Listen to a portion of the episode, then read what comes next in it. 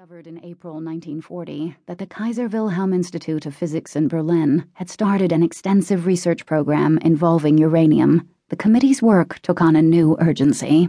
It recommended the funding of significant research in the U.S., especially work at Columbia University in New York on nuclear chain reactions.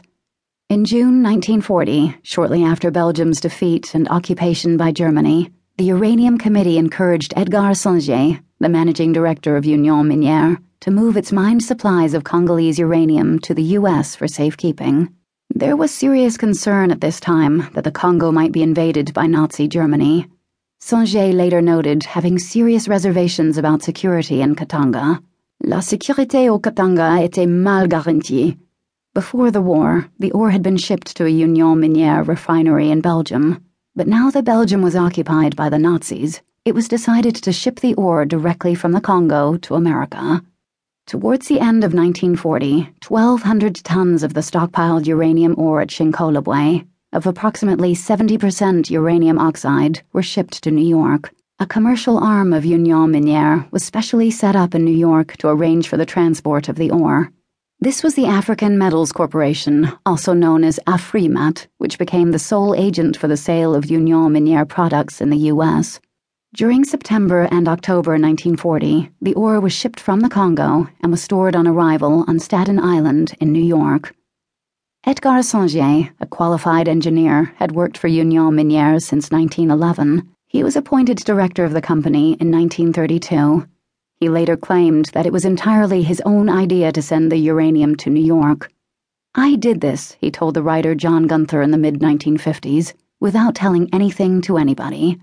This was evidently not the case, since the initiative had been taken by Roosevelt's Uranium Committee. However, Sengier did move to New York to liaise with the U.S. government, staying in central Manhattan. Sengier, who turned 60 towards the end of 1939, was a polished man, somewhat stout, with pale skin, white hands, a fringe of white hair, and a short silver mustache, who, according to Gunther, seemed to convey a pleasant sense of benevolence and goodwill. But he had nerves of steel, and he was presiding over a unique supply of a mineral that had the power to change history. On 9 October 1941, 2 months before Japan's attack on Pearl Harbor, Roosevelt gave the go-ahead to the atomic project. This involved the setting up of a separate secret state, notes Richard Rhodes in The Making of the Atomic Bomb, with separate sovereignty linked to the public state through the person and by the sole authority of the president. The Manhattan Engineering District was formed within the Army Corps of Engineers to be known as the Manhattan Project. Secrecy was already the watchword of the whole enterprise, and this name was chosen as a way of avoiding giving any clues about its concerns. The project was authorized formally a few weeks after Pearl Harbor, which led to America's entry into the Second World War. In January 1942, Roosevelt approved the top-secret development of an atomic bomb. The project now received full support from the Army in order to meet the emerging need for large-scale construction and design. In September that year, the President gave military command of the Manhattan Project to General Leslie R. Groves, a West Point graduate, who was described by Kenneth Nichols, his second-in-command, as the biggest son of a bitch I've ever met in my life, but also one of the most capable individuals. The civilian head of the project was Henry Louis Stimson, the Secretary of War. Groves and Stimson were responsible for what the war historian Max Hastings has described as the most ambitious military project in history, in which the stakes were as high as the world has ever known.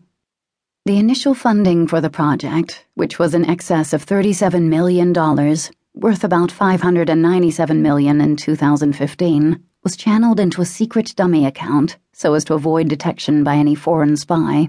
An additional reason for channeling the funds in this way was to avoid the legal requirement of obtaining the approval of Congress.